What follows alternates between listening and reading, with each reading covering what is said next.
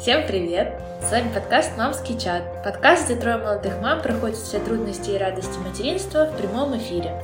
Меня зовут Лиза, и моему сыну Лёше сейчас 11 месяцев. Всем привет! Меня зовут Майя, и моей доченьке Евелине сейчас шесть с половиной месяцев. Всем привет! Меня зовут Настя, и моей доченьке Стефании 6 месяцев. Все мы живем в Санкт-Петербурге. Приятного вам прослушивания!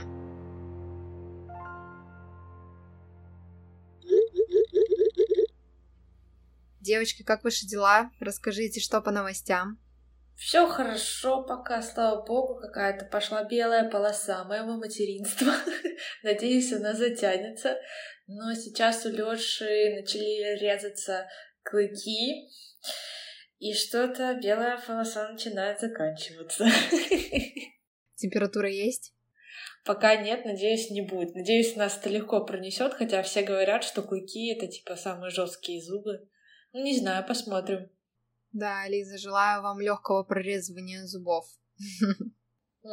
Спасибо. Еще хотела у тебя спросить, что по сну? Расскажи. Ой, ну по сну, ой, знаете, пытаюсь его укладывать на дневные сны без груди.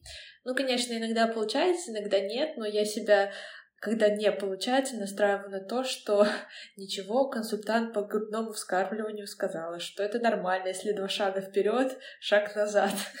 Так что если регресс, то я стараюсь не расстраиваться.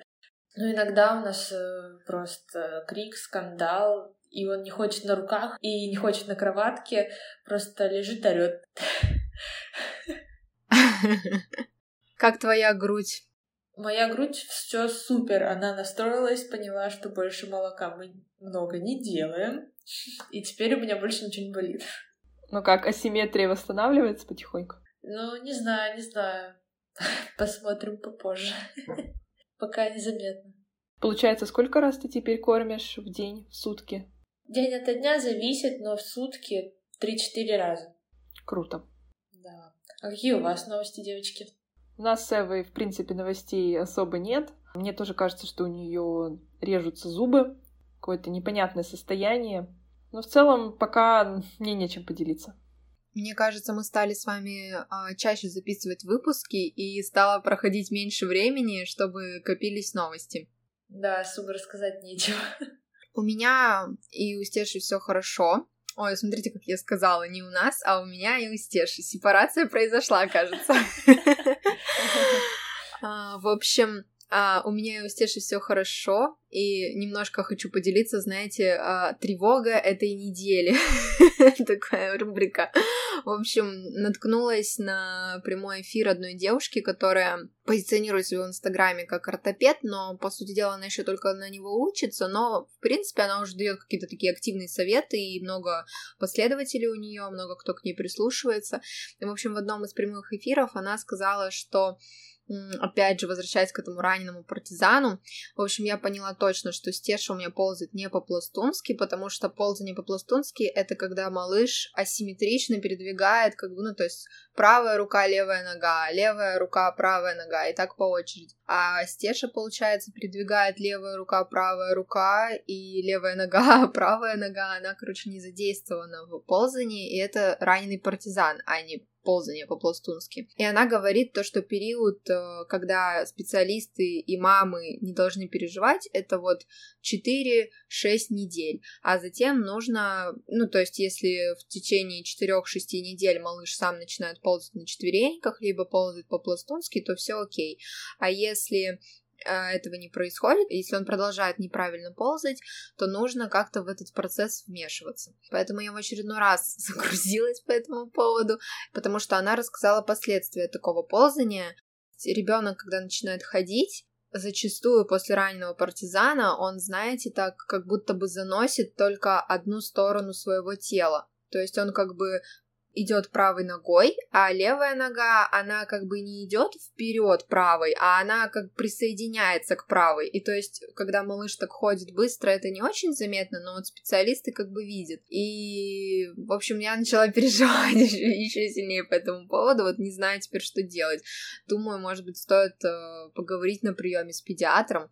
Но вообще я уже задавала им этот вопрос, и мне все говорят, не переживай, все хорошо, она же у тебя уже ползает, и ну, вернее, что она уже у тебя качается на четвереньках, значит, скоро поползет. И я сама вижу по стеше, что у нее уже, знаете, ползание начинает ну, то есть она уже ползет на четвереньках, но это в основном 95% ползания раненым партизаном и 5% ползания на четвереньках. То есть пока у... она еще не додумалась до того, то, что ползать на четвереньках намного быстрее, и это намного лучше. Плюс одна материнская тревога на ближайшее время, пока стеж не поползет полноценно уже. Спасибо, Настя добавила и мне эту тревогу, потому что Эва ползает также уже две недели. Я думаю, не только ты меня отблагодаришь. Да ну, девочки, не парьтесь, вы вы больше паритесь, на самом деле все будет нормально. Просто не читайте это все. Невозможно не читать.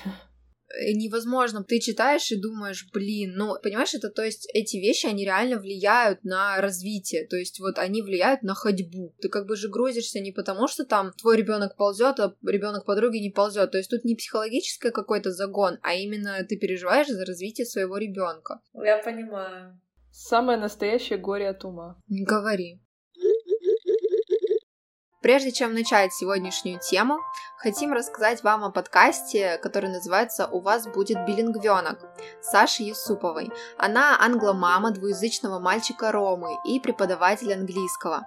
Это подкаст про раннее введение иностранного языка, про то, как воспитывать ребенка билингва в России. В нем Саша и ее гости, родители, эксперты делятся своим опытом, как вести иностранный язык в раннем возрасте, зачем это нужно и какую пользу это может принести ребенку. Ссылку на подкаст «У вас будет билингвенок» мы оставим в описании к этому выпуску. Девчонки, ну как круто. Я буду следить за их выпусками. На мой взгляд, это лучший старт, который могут дать родители своему малышу. Это возможность говорить на двух языках совершенно свободно. Просто вау. А сегодня мы хотели бы обсудить одну из интереснейших тем материнства, в какие игры играть со своим малышом. На одном из приемов педиатр рассказала мне следующее. Э, хотелось бы поделиться с вами этой важной информацией. Мозг малыша при рождении не зрел, и он удваивает свой вес за первый год жизни аж в два раза. Удваивается он за счет появления огромного количества новых нейронных связей синапсов, около 700 синапсов в секунду. Такого активного периода в плане развития мозга человека не будет никогда. Синапсы образуются благодаря новому опыту. Например, показали малышу возможности новой игрушки и образовался синапс. Чем больше разнообразного опыта, тем больше нейронных связей. Но тут важно понимать, что если образовавшиеся синапсы не закреплять двигательной активностью, то они могут утрачиваться.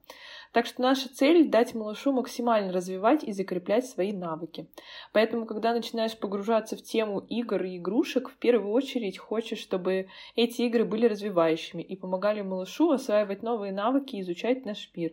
Сегодня мы поговорим про малышей в возрасте от 0 до 6 месяцев. Для правильного роста и развития способностей ребенок должен иметь много разных игрушек, ведь игра это очень важное для детишек занятие. Правильному выбору игрушек для каждого возраста надо учиться. В этом выпуске мы собрали для вас рекомендации детских психологов, которые мы с девочками прокомментируем, основываясь на своем опыте. Начнем мы с периода с рождения до трех месяцев. Уже в этом возрасте ребенок начинает познавать мир при помощи зрения, слуха, осязания. Игрушки вашему малышу следует показывать, когда он спокойно лежит на спинке. Это может быть музыкальная шкатулка с нежной мелодией и не очень яркой раскраской. Можете использовать подвесные погремушки на расстоянии примерно 20 см от ребенка, чтобы при желании он мог дотянуться и потрогать предмет. Выбирайте фигурки разного размера, формы, цвета, периодически меняйте их. Следите за тем, чтобы игрушки были прочными. Так, девочки, первый вопрос. Когда вы в первый раз предложили малышу игрушку, расскажите, какая была реакция у малыша? Мне кажется, что в первый раз я предложила Лёше погремушку примерно в месяц. Я вложила погремушку ему в ладошку. Ну, малыши в этот период еще сжимают руку в кулачок, так что у Лёши получилось ее автоматически зажать. Понятное дело, он с ней не играл. Просто было интересно посмотреть на его реакцию. Ну, реакция оказалась никакой. Он просто ее выбросил и эти попытки отложил на некоторое время. Я думаю, что Эву заинтересовали игрушки только примерно к четырем месяцам, но уже через две недели после ее рождения дома я начала показывать ей, распечатала в интернете, нашла черно-белые картинки для грудничков и просто постоянно показывала, и на удивление ей было очень интересно, она следила за ними взглядом. Ого, к четырем месяцам только заинтересовалась игрушками, а ты ей, в принципе, не... ну, ты предлагала, но она не интересовалась сама, или как это было? Так интересно. Да, то есть я могла вкладывать ей в ручку, но она ее отпускала, и игрушка падала, и я понимала, что пока что ей это абсолютно неинтересно, и смысл ее, так скажем, насиловать, она когда сама захочет, тогда и возьмет игрушки. И я понимаю, почему. А, с двух месяцев я начала выкладывать ее на коврик, на пол, и только когда она в три с половиной месяца пере... начала переворачиваться со спинки на животик, вот тогда у нее больше интереса стало, что происходит вокруг. Как я уже сказала, ей показывала черно-белые картинки, и как раз примерно вот до четырех месяцев ей они в основном и были интересны. И по сей день ей очень нравится музыка, она просто замирает и как будто даже не дышит, и с таким интересом слушает. Это, мне кажется, это очень здорово. И, кстати, когда она начинает нервничать, плакать, единственное, одно из единственных, что ее может успокоить, это музыка. Вот всегда сто процентов включаешь любую мелодию, либо начинаешь самой напевать, даже если она очень расстроена, она сначала замирает, потом либо начинает улыбаться, либо слушать, либо дрыгать ножками, ручками. В общем, реакция на музыку великолепная у нее. Так интересно. То есть это уже, видите, такие предпочтения, да, у нее с самого младенческого возраста. Круто. Да, особенность. Причем я не скажу, что в беременность я прям нон-стоп слушала музыку или как-то, знаете, как беременные любят включать там Моцарта и давать малышу слушать. Я такого вообще не делала. Я тоже таким не занималась. Настя, а у тебя?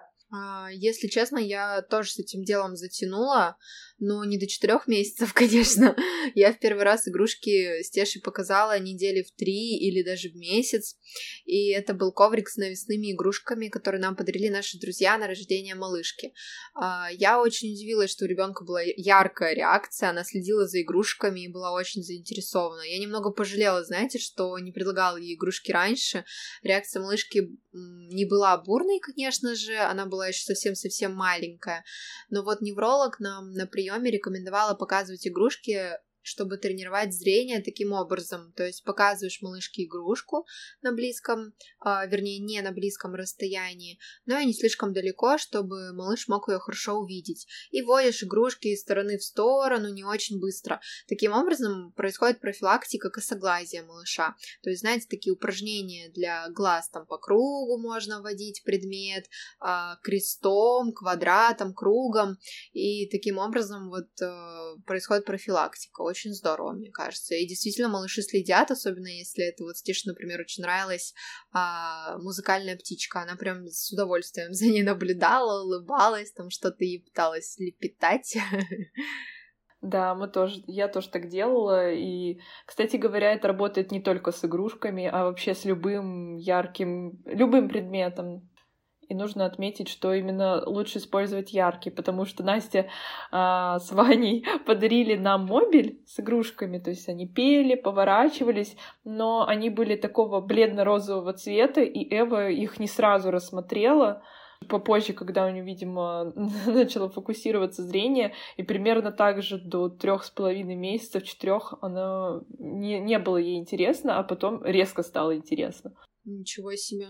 Интересно. Ну, вообще с цветами тоже стоит не перебарщивать, чтобы это не были какие-то кислотно, знаете, там оранжевый, кислотно-розовый цвет. То есть это должны быть такие нейтрально приятные для глаза цвета, а не цвет глаз выколи, что говорится. А какие игрушки вы покупали своим малышам до трех месяцев? Если честно, мы, можно сказать, почти ни одну игрушку Эви не покупали, потому что нам все надарили. Нам подарили коврик с дугами, с навесными игрушками, но Эви они были тоже не особо интересны. Блин, у меня такое ощущение, как будто мне, знаете, ничего, ни, моему ребенку ничего не интересно. На самом деле не так. Да нет, на самом деле в таком маленьком возрасте реально им ничего не интересно. Честно, не помню, когда она научилась в ручку захватывать уверенно предметы и их грызть. Вот это у нее было интересно. И абсолютно было неважно, какая-то игрушка, вот до трех месяцев точно. Меня тоже, кстати, как-то расплылся этот момент, когда она сама начала хватать предметы и тащить их в рот. Я тоже даже не поняла, в какой момент это произошло именно вот осознанно. Тоже, думаю, около четырех у нас было. Да, а я запомнила этот момент, потому что в тот момент, когда Лёша начал брать игрушки, у нас как раз в гостях были его бабушка с дедушкой, и поэтому я запомнила. А, здорово, здорово. Как они успели, да, на такой памятный момент приехать прям. А вы, кстати, задумывались, когда покупали игрушки о материале, из которого они сделаны? То есть не рекомендуют же там пластик, например, использовать. Вот я сейчас э, знаю, что стало популярно покупать деревянные игрушки в основном деткам, потому что они более безопасные и экологичные. Ну, у меня 90% игрушек, которые есть у Лёши, это то, что не я ему купила, так что я тут не выбираю особо.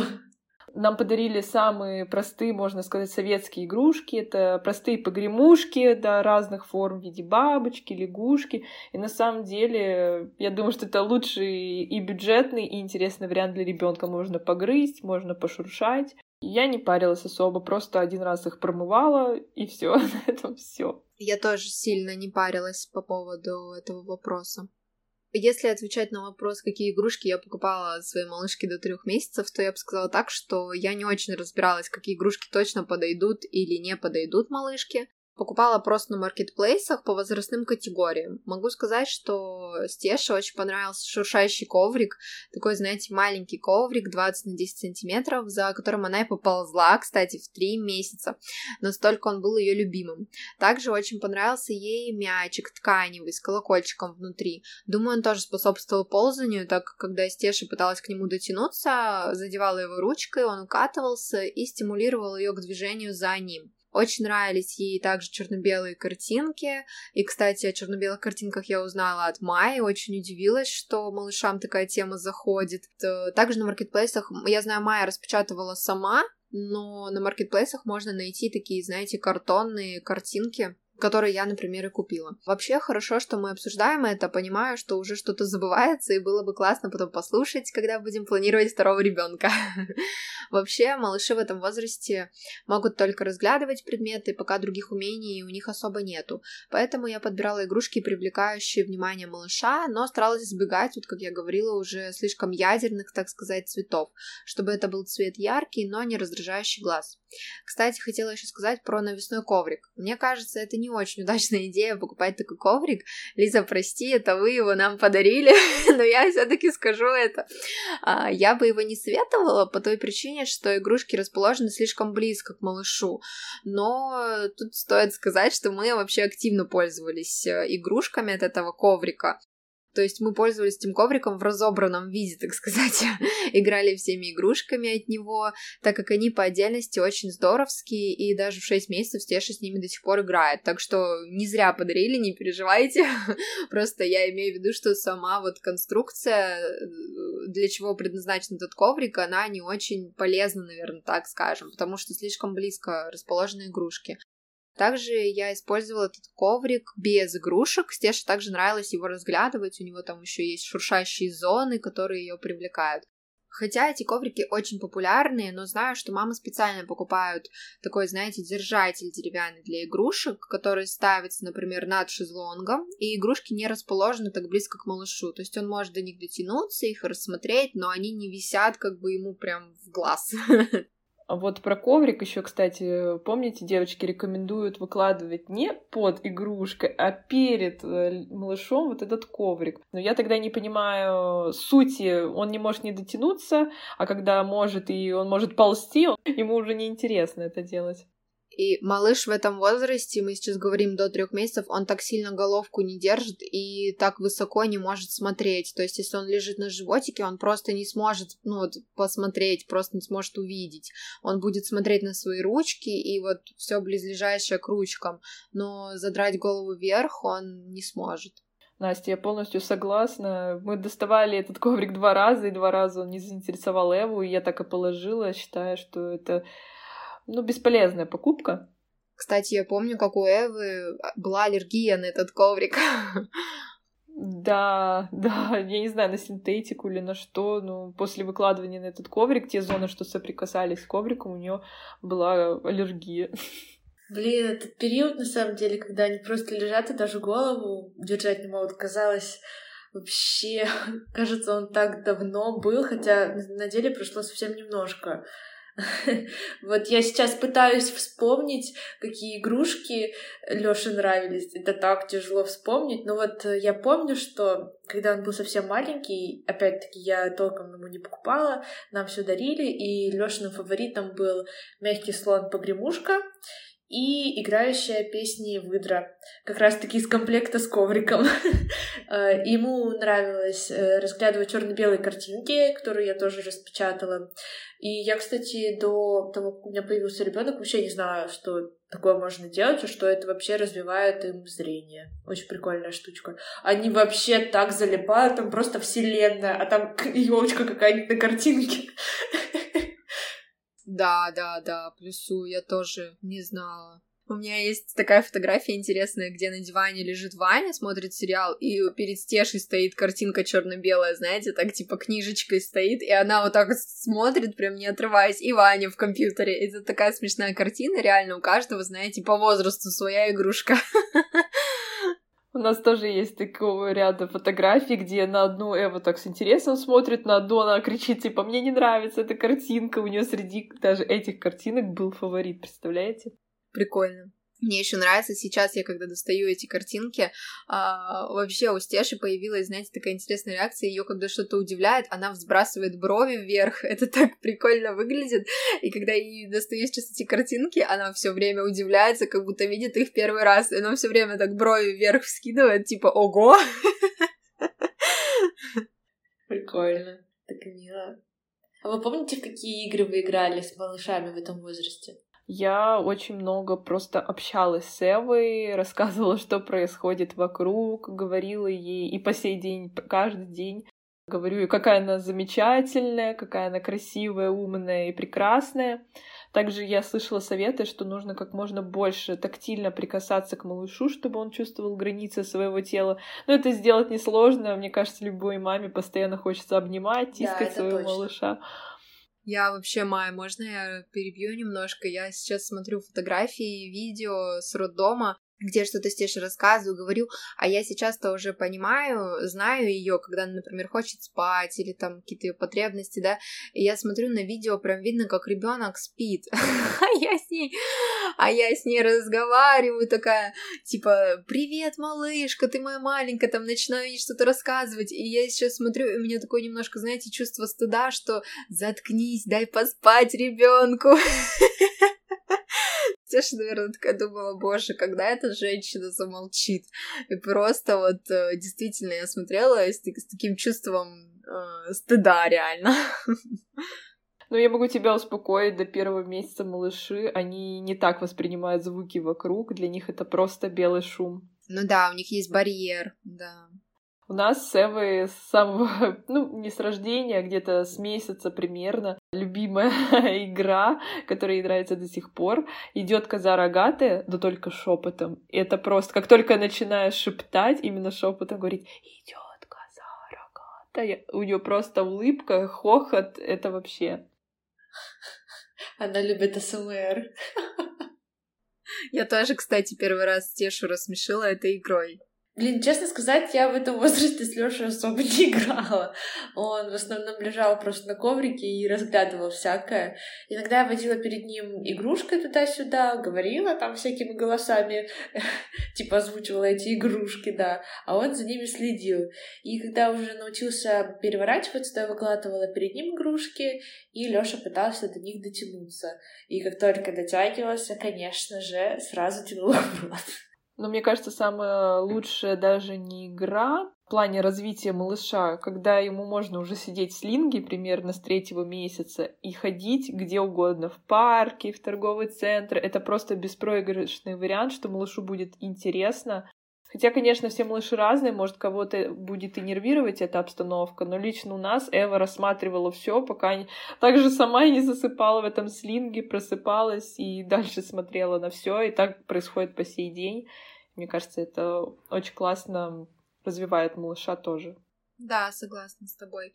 Вообще, я тоже, вот мы, например, живем в доме, и я часто ее водила из одной комнаты в другую, рассказывала, что где находится там.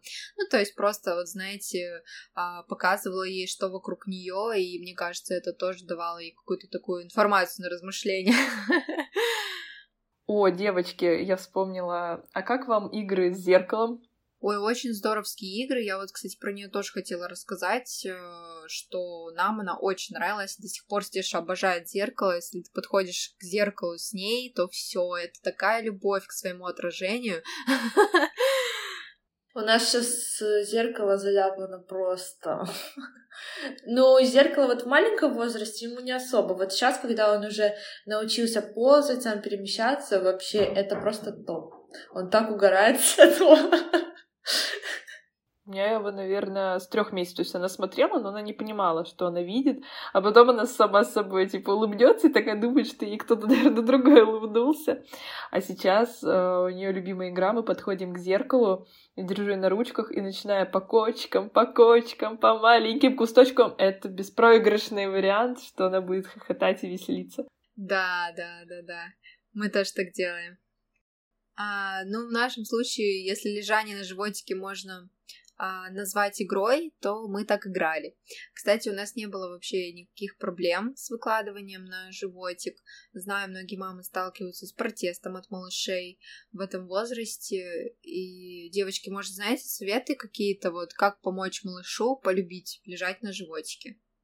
Нет, я ничего не могу сказать. У нас не было с этим никаких проблем. Да, мы вот тоже не столкнулись ни с каким протестом, то есть я же спокойно легла первый раз на животик, и более того, когда я первый раз выкладывала, я даже не знала, что малыши могут протестовать, то есть я это, об этом сценарии даже не предполагала. Девочки, может, знаете советы какие-то, как помочь малышу полюбить лежать на животике? Ну, вот именно, что когда начинаем выкладывать на животик, на пол, чтобы малыш лежал и не плакал. Ой, у меня его вообще не любила э, лежать на животе, а также а, о, вот, отлично. Расскажи, как ты с этим справилась? Да, я также с рождения, вот прям с первого дня я знала, что очень полезно выкладывать на животик, и с первого же дня она очень хорошо держала голову, но я испугалась, что это может быть тонус, и перестала прям перед каждым кормлением ее выкладывать, но потом меня успокоил педиатр и невролог, что все в порядке, можно продолжать, это не тонус, это физиологично, детки так делают. И даже хорошо, что она укрепляет так шею. Но когда я выкладывала ее на кровати, на пеленальном столике, это всегда был крик. И я просто, знаете, с секундомером стояла, пять минут хотя бы ждала, чтобы она на этом животике полежала. Да, я старалась ее успокоить, как-то она так она не прям орала, просто я видела, что ей было максимально некомфортно. А с двух месяцев я начала выкладывать ее именно на пол. И на полу вообще ора не было. Она, наоборот, старалась поднять голову, и ей было интересно посмотреть вокруг. Видимо, у меня сложилось такое впечатление, что на кровати ей не было на что смотреть. На пеленальном столике у нас он тоже стоит у стены, и ей просто, возможно, страшно или не понимает. Я не знаю, как так, но на полу ситуация изменилась. Mm-hmm. Я вот знаю один способ, э, как помочь малышу полюбить животик. Педиатры советуют начать с выкладывания на животик мамы либо папы и затем переходить на кровать. Так малышу будет легче привыкнуть. Кстати, это очень хороший совет. Эва любила лежать и у меня на груди, или на животе, и у Дани, у мужа тоже. Но, однако, она в этой позе так расслаблялась и засыпала просто моментально. Ей очень нравилось так на нас спать, и примерно до трех месяцев это был верный способ. Если, ты не, если мы не могли ее уложить, то просто клали себе на живот, на грудь и гладили, и она просто успокаивалась и засыпала, и просто обожала это дело. Видимо, стук сердца ее успокаивал. Вообще, выкладывание на животик — это самая первая помощь мамы для дальнейшего развития малыша, на мой взгляд. Это и профилактика коликов, и тренировка навыка держать головку, а также укрепление всех соответствующих мышц. А, я, кстати, выкладывать начала еще в роддоме. Многие девушки спрашивают, когда нужно начинать выкладывать, и вот специалисты советуют прям с раннего возраста, с первых дней. А, так советуют педиатры. Еще интересный факт, когда я выкладывала Стешу на животик, еще в роддоме, соответственно, она вставала на колени и было похоже на ползание. Кстати, девочки, я вот недавно находила это видео, которое я вам отправляла, и говорила про то, что мне кажется, то, что что-то не так, что у нее может быть тонус, или что так вообще можно малышам ползать. То есть она вот прям, знаете, поднимала попу, вставала на четвереньки, можно сказать. А в этом возрасте меня это просто в шок вводило. Типа, как ребенок стоит на четвереньки, разве так можно. И, ну, то есть она не прям вставала на руки, она просто вставала на колени. В общем, это были не четвереньки, а что-то похожее, вот так скажем. Но для такого маленького кабачка это был шок, что она как бы вот так пытается сделать. Оказывается, как я узнала позже, у малышей при рождении есть рефлекс ползания, и именно поэтому после рождения они могут э, как будто вот ползти. Не стоит этого пугаться, это абсолютно нормально, физиологично, это не значит то, что малыш у вас сейчас поползет так рано. Нет, это просто рефлекс, который угасает после рождения. Наверное, нет, наверное, он не угасает, так, наверное, неправильно сказать. В общем, не стоит этого пугаться, это нормально, это просто рефлекс ползания. Кстати, про этот рефлекс, он действительно врожденный. Таким способом малыш может даже в таком вот вообще первые дни доползти до маминой груди и добыть себе молоко.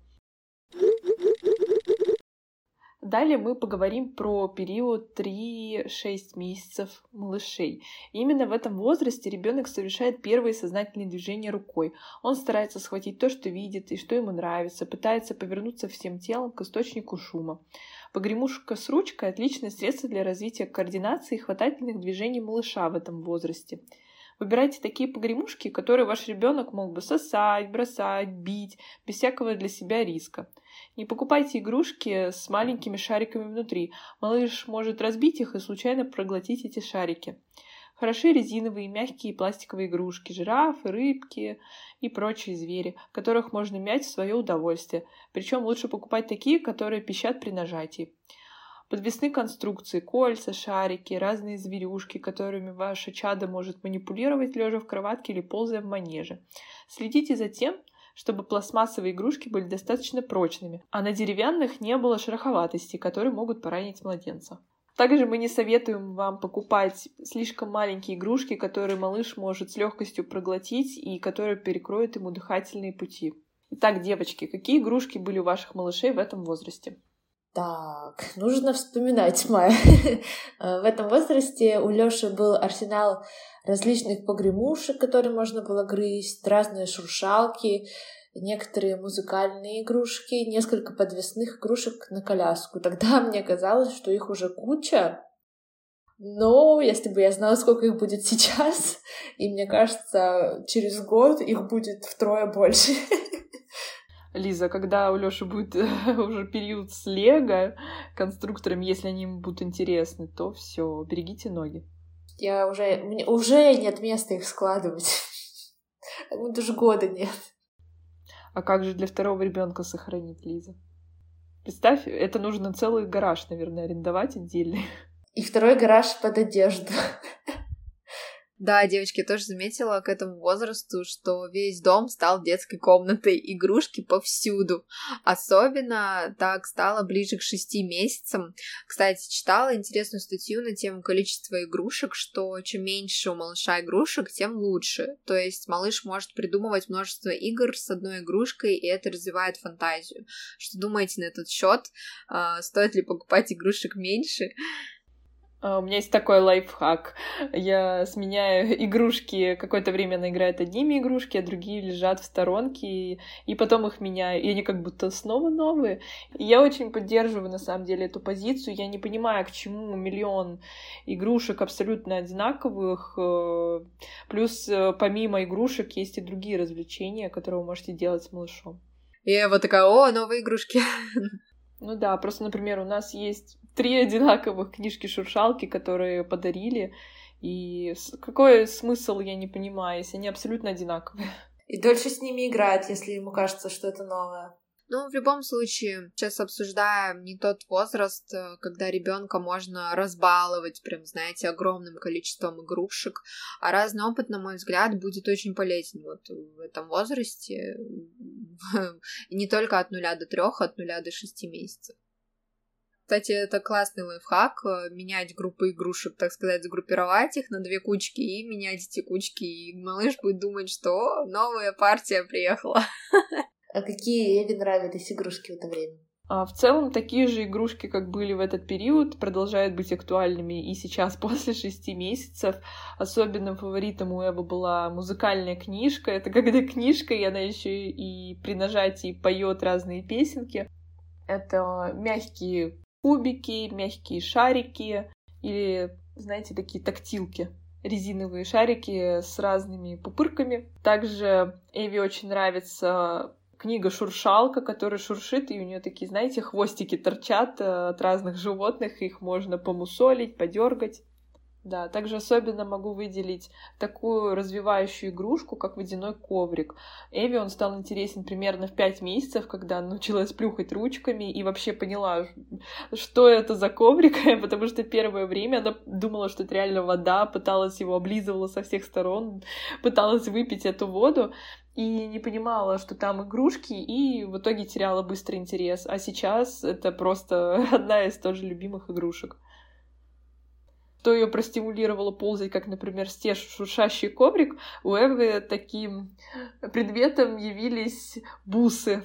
Мы перед Новым годом наряжали елку, да, и у нас были новогодние бусы, они такие золотистые, правда, они маленькие, и я всегда аккуратно слежу, чтобы она случайно не откусила, не проглотила эти маленькие бусинки, но в целом это была ее стимуляция ползания, они ей так нравились. Вот они тоже шуршат, такие маленькие, переливаются красивым цветом. Да, Леша любит с ними играться, когда у вас в гостях.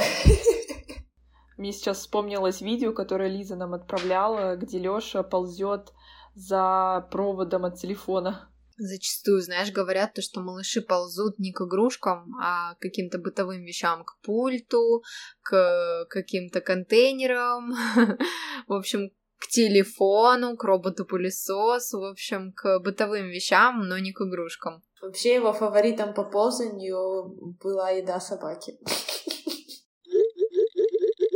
А еще я очень много пела и рассказывала стихов и потешек Стеши. Я говорю, я вообще не затыкалась с самого роддома. Я постоянно ей что-то рассказывала. Как только Стеша просыпалась, все. Это был неостанавливаемый поток.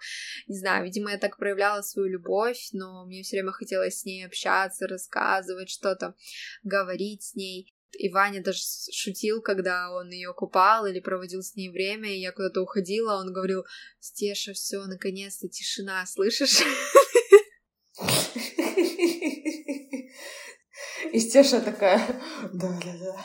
Стоит сказать, что после трех месяцев задержать ее внимание на мне стало очень сложно. вот так, знаете, ее положить и что-то рассказывать, это стало нереально. Так что к четырем месяцам рассказывать стихи стало невозможно. Она просто разворачивается, ее взгляд увлекает какой-то предмет в комнате, либо еще что-то ее увлекает. В общем, дольше 15 секунд ее внимание не задерживается. Не думаю, что стихи и песни сильно влияют на развитие малыша, хотя многие рекомендуют так делать, э, что это развивает слух и память. Но лично я делала, потому что мне просто это нравилось. вот. И еще хотела добавить, что я заметила, около четырех месяцев Стеше стали нравиться музыкальные игрушки, они ее особенно привлекали. А, тут надо, конечно, учитывать, что малыш может испугаться громкой игрушки и предлагать игрушку первый раз очень аккуратно.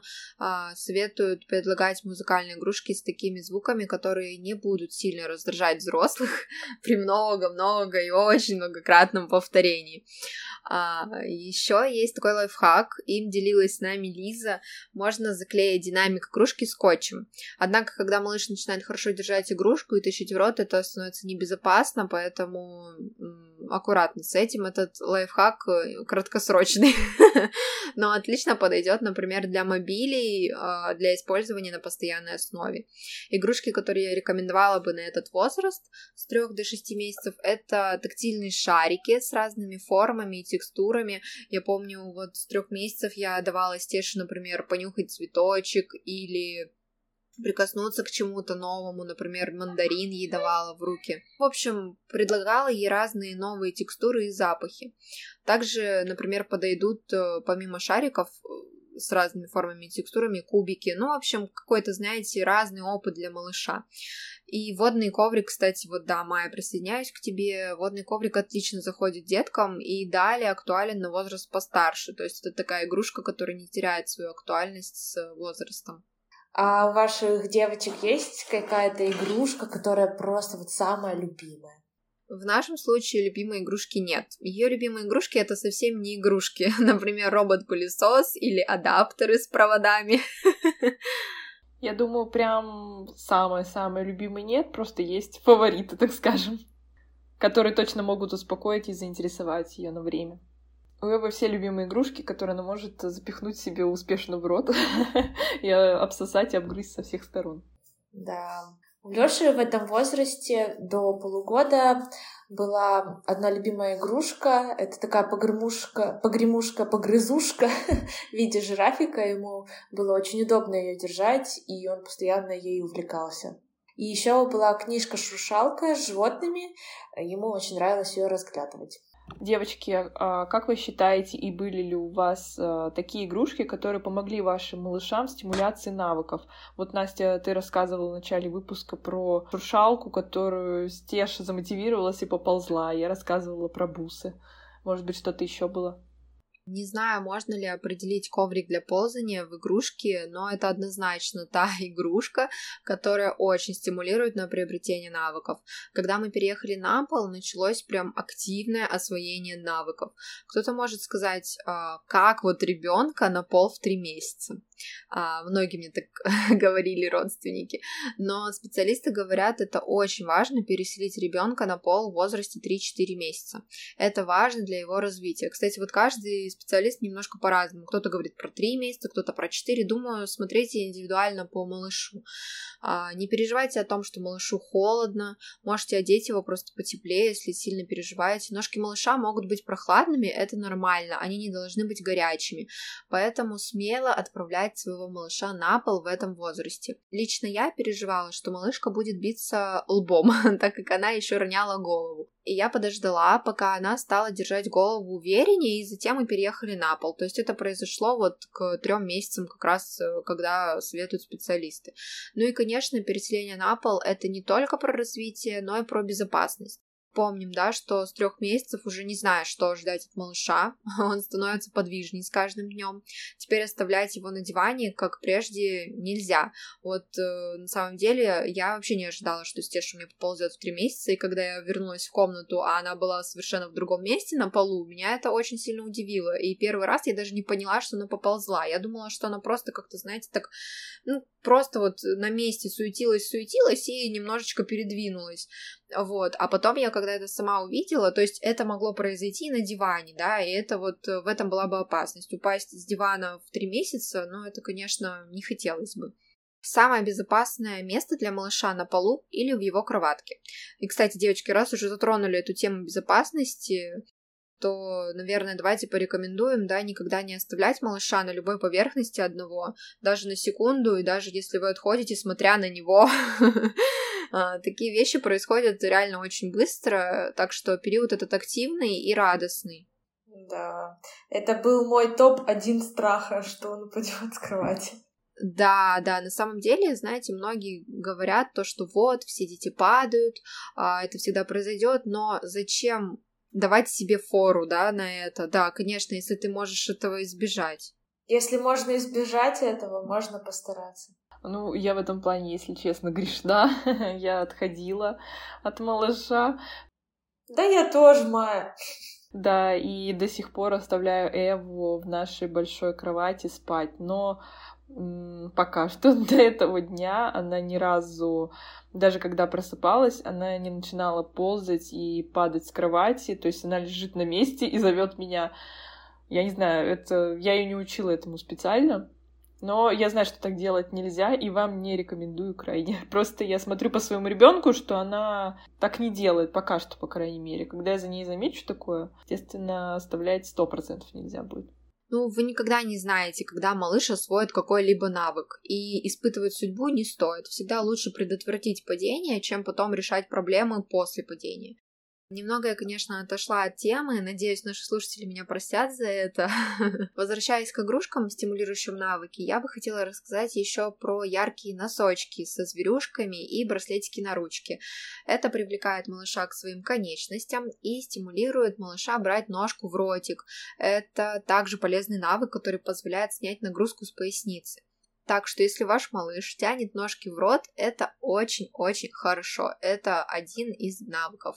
Да, еще так забавно бывает, когда э, малыш берет свою руку либо ногу в рот, прям пытается запихнуть и при этом издает какие-то звуки. Это так забавно. Да, да, на самом деле они так мило начинают замечать свои ручки. Я помню, Стеша прям вытягивала их, знаете, так максимально вверх, и так их крутила, рассматривала, и так это все делала грациозно, мило. Я так все время умилялась, думаю, боже мой, что это за милота вообще такая происходит. И, кстати, сейчас, вот ей 6 месяцев, но у нее снова появился какой-то особый интерес к своим рукам. Я, например, ее качаю, а она, знаете, так лежит на, на мне, ну, то есть я ее держу, она лежит, руку вот так вверх вытянет, и начинает вертеть руку. О, Лёша тоже так делает. Маленький итальянец. Да, причем она закрывает глаза и вертит руку в воздухе. И, знаете, так может коснуться моего подбородка, носа, там до чего дотянется. Это очень интересно смотрится, и ту маленькую ручку хочется прям зацеловать в этот момент. Думаешь, блин, сейчас начнешь целовать, проснется. Это я читала, что малыши так успокаивают, типа, когда маму трогают, всякое такое. В какие игры вы играли со своими малышами с трех до шести месяцев? Давайте поговорим, девчонки. Ближе к шести месяцам Эва стала еще, еще более социальная и скорее даже больше понимать игры. И сейчас ей очень нравится, когда бу, или там «я тебя съем», ам ням ням ням и так типа нападаешь на нее, и она просто заливается смехом. Также, если ее как бы самолетик на ручках делать, и так по всей комнате кружить, что полетели, полетели туда. Ну, в принципе, все то же самое. Ставила игрушку перед Лешей, стимулируя ползание и переворачивание. Еще в это время ему очень нравилось лежать в шезлонге, чтобы я ему кривлялась. О, а вы делали такую штуку? Типа вы лежите на спине, поднимаете ноги вверх на 90 градусов и кладете ребенка на голень и типа вот так летаете. Это вообще приколдес, девочки, рекомендую. Нет, я боялась. Мне кажется, наши малыши еще слишком маленькие для этого, нет?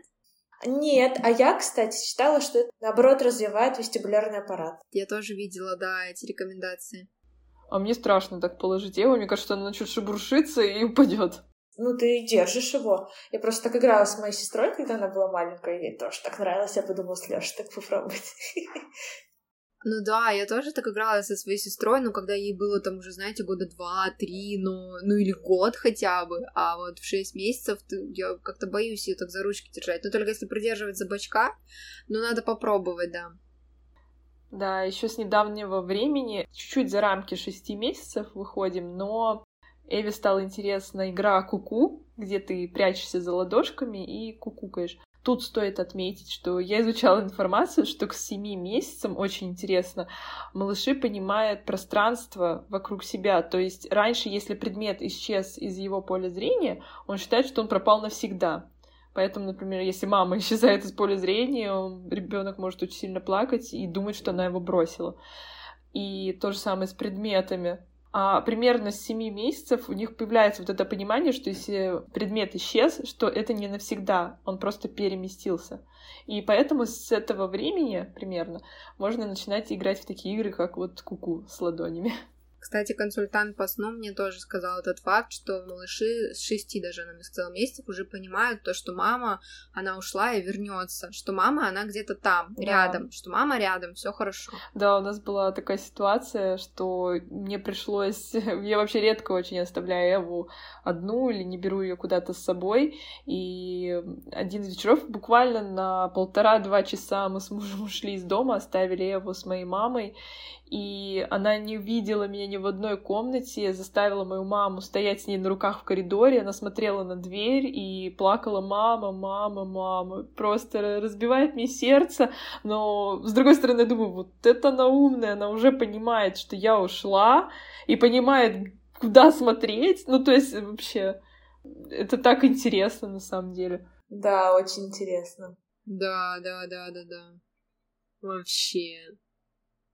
Я вообще могу очень много игр рассказать. Мне кажется, мы все время во что-то играли. А, месяцев два с половиной, в три, когда она еще совсем не, пол- не ползала, я катала ее на одеялке. это упражнение для стимуляции к ползанию. Но я это делала просто потому, что прикольно. И малышке нравилось, как мне казалось. Вот. А, это я увидела тоже в одном из блогов в Инстаграме, как я говорю, для стимуляции к ползанию, но там это было уже с более старшими малышами. Конечно, возраст два с половиной месяца, три — это совсем еще маленькие дети, которых стимулировать к ползанию рано. вот, поэтому я говорю, я это делала просто потому, что прикольно. Также малышам замечено на опыте, многим нравится воздушный шарик. А, привязывайте аккуратно к ножке или ручке, и малыш залип минут на 20. Отличный способ маме отдохнуть. Ну, конечно, эта игра только под присмотром, как, в принципе, любая игра с какими-то такими посторонними бытовыми предметами. А, также игра самолетик, про которую уже говорили девчонки, когда вы с малышом летаете по комнате и рассказываете ему, что где находится, что его окружает. А, очень нравится малышам зеркало, тоже мы это обсуждали уже, да, а, ранее. Рекомендуют специалисты ставить малыша прямо напротив зеркала, то есть опускать зеркало максимально вниз к полу и представлять малыша к зеркалу. Тогда малыш начинает выпрямлять ручки. Это также стимуляция навыка и подготовка укрепления ручек к четверенькам. И из коврика для ползания можно сделать тоннель, по которому малыш может ползать. Это учит малыша ориентации в пространстве и помогает почувствовать границы своего тела. Ну, конечно, это для малышей, которые поползли уже, потому что если посадить в туннель малыша, который не ползет, он вряд ли что-то поймет, что происходит, куда его засунули. Мы, кстати, так делали, и Лёшин коврик цветной, и я делала такую трубу, и он не хотел ползать, потому что он разглядывал эти цветные стены и потолок. Настя, а расскажи еще про игру Лифт. Ты мне ее скидывала. Очень тоже интересно. Я уже не помню ее, кстати. Можешь рассказать про нее сама. Да, это когда вы малыша поднимаете, держите за туловище и опускаете вниз, говорите, что мы приехали на нижний этаж, мы внизу, на полу. Потом поднимаете плавно вверх, говорите, мы на верхнем этаже. Это дает малышу также понимание о пространстве, также тренирует его координацию движений, вестибулярный аппарат. А, девчонки, делали ли вы самодельные, развивающие или просто интересные игрушки для малышей? Например, помните, мы как-то с вами обсуждали, что можно положить в файлик гречку и заклеить, соответственно, этот файлик, дать малышу, и это развивает э, мелкую моторику. О, это я Лизе подсказала эту идею. Да, я делала такие штуки с нутом и гречкой, но что-то пошло не так, и вместо того, чтобы перемешивать ее пальчиками, Лёша отрывал этот приклеенный файлик и просто его использовал как погремушку. Но, честно сказать, такая игрушка долго у нас не задержалась, потому что она была очень шумная, и мои нервы не выдержали. Она потом куда-то исчезла.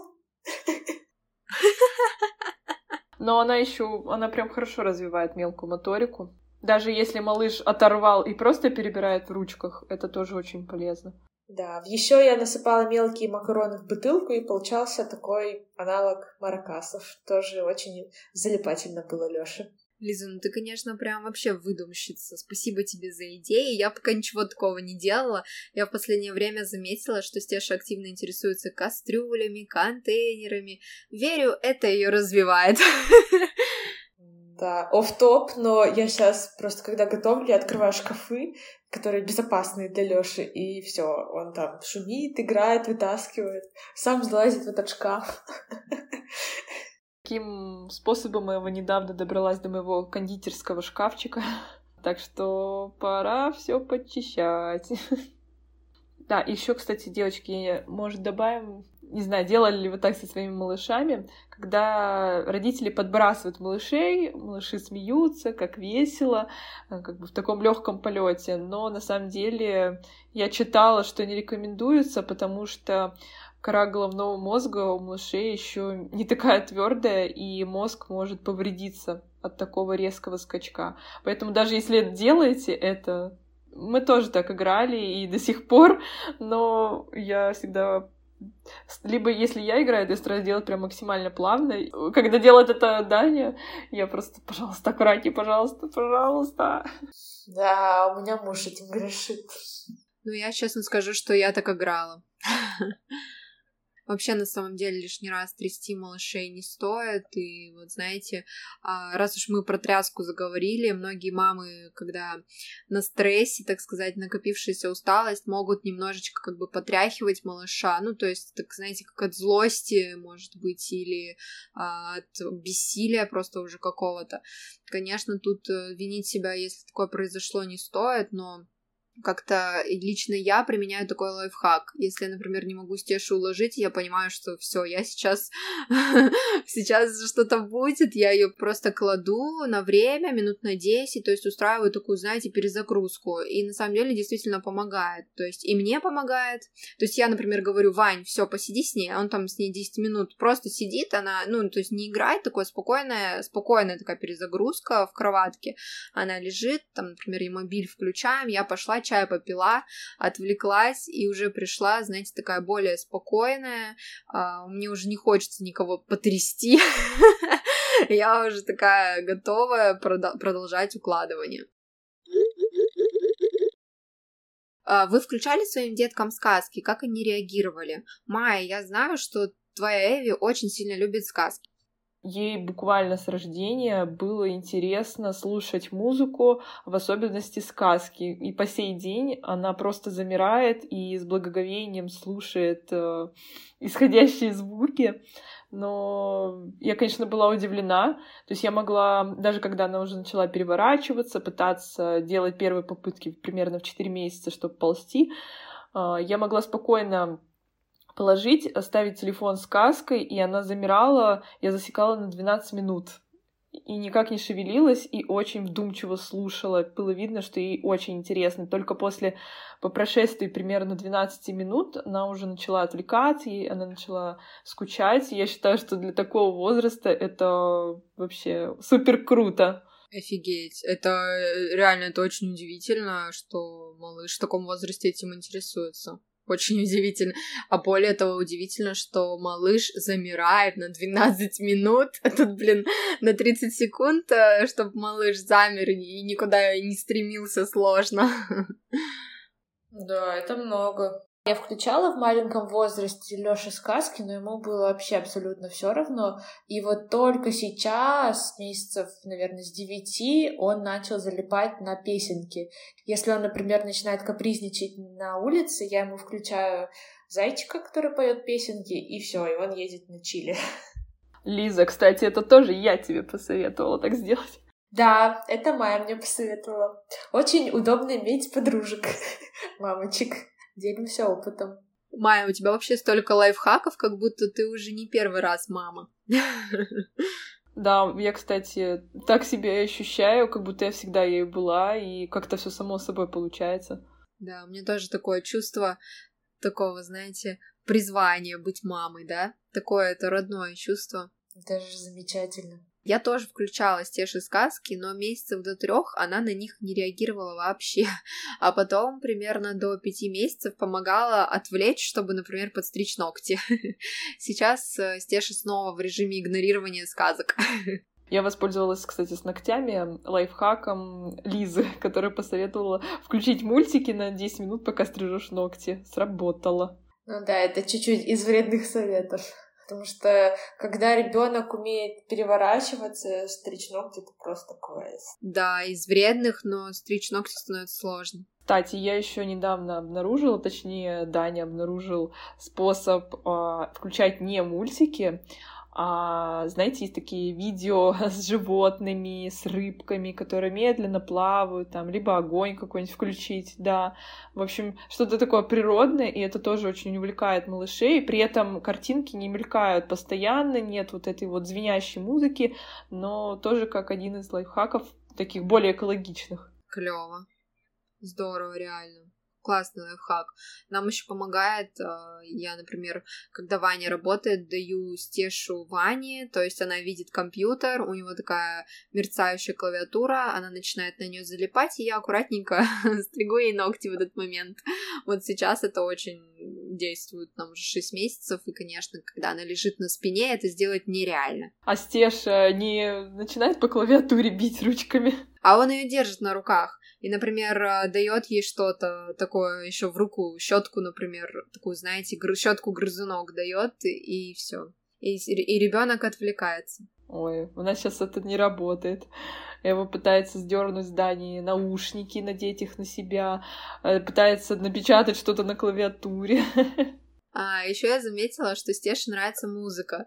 Включаю ей иногда джаз или классику, когда купаемся. Прочитала, что детям это нравится, попробовала, и мне кажется, Стеше прям зашло. В любом случае, мне, например, нравится джаз, так что если не ей, так мне в удовольствие. И давайте в завершение обсудим, э, какие игрушки стоит покупать в качестве подарка на, на рождение малыша и на полгода. Отличный вопрос, Лиза. Лично я бы советовала не дарить игрушки на рождение ребенка. А, первые месяцы они будут просто лежать. Лучше всего, наверное, подарить какой-нибудь гаджет для ухода за малышом, но перед этим обязательно согласуйте с родителями. А вообще, конечно, лучше сразу спросите родителей, чего они хотят. Да, Лиза, полностью согласна. А лучше подарить деньгами, и родители сами найдут им применение. А на полгодика мы с Настей дарили Лизе поход на массаж. И мне кажется, это просто идеальный подарок. Это потрясающий подарок, просто лучший. Спасибо большое, я так кайфанула. Да, лучшим подарком это, наоборот, будет отдых маме. Мне кажется, запросить у родителей виш-лист — это крутая идея. Хотя, с другой стороны, я вообще не знала, что нам нужно или что нам может понадобиться мы все купили к рождению, и когда родственники спрашивали, что нам подарить, я не знала, что ответить, так как не понимала, что может пригодиться, а что нет, что нужно, а что нет. В любом случае, если решите дарить игрушки или одежду, то берите на вырост. Никогда не покупайте эти вещи по возрасту. Очень быстро происходит этот момент взросления. И, на мой взгляд, мобиль — хороший подарок, но обычно родители покупают его под цвет кроватки, либо интерьера и так далее. Поэтому лучше лучше учесть все эти моменты. Ну, я вот, кстати, бы не рекомендовала дарить одежду, потому что у вас может не совпасть вкус э, с вашими друзьями либо родственниками, только если уже по прошествии вы, времени вы узнали, что нравится. Я дарила тебе одежду. Да, и я вам дарила, но мне кажется, я попала в ваше тоже представление о стиле и вкусе. Да, да мне кажется, мы просто с вами сильно плотно общаемся. Да, поэтому я не испугалась такое дарить, но будь это менее как бы знакомый человек или родственник, не зная его представлениях, я бы не стала такое дарить. Касаемо полугодия, конечно, сложно рассуждать, так как разный бюджет может быть. И главное, чтобы игрушка была не по возрасту, опять же. А, например, если это подарок на полгодика, то игрушка 9 плюс или даже 12 плюс будет классно оценена малышом и родителями. Подумайте еще над вариантом подарить подарок не ребенку, а родителям, потому что мне кажется, что идея устроить романтичный выход в свет – да, это был не только для меня подарок, это был выход на двоих, и действительно урвали момент, такое свидание, очень круто было. Вот, поэтому подумайте и о родителях тоже. Может быть, а, им будет очень приятно, если у вас есть такая возможность, и вы хорошо общаетесь с малышом, то вы можете просто посидеть с ребенком, а они сходят куда-то, например, в ресторан вместе. Еще хороший вариант подарка на полгодика — это торт. сказала Майя кондитер. Заказывайте My Cakes. Да. Ну реально хороший подарок, мне кажется.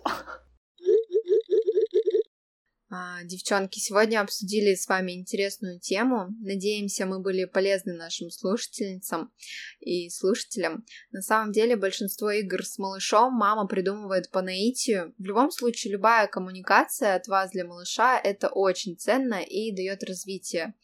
Каждая из нас уникальная мама и будет играть со своим малышом по-своему, по-особенному. Мы лишь подкинули пару идей вам, а вы фантазируете, и ваш ребенок будет просто в восторге восторге. Желаем вам получать много улыбок и смеха вместе со своим малышом. Спасибо, что дослушали этот выпуск до конца.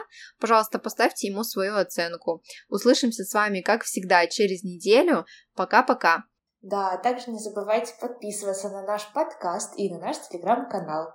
И помните, что вы самая лучшая мама для своего малыша. Пока! Пока! Пока-пока.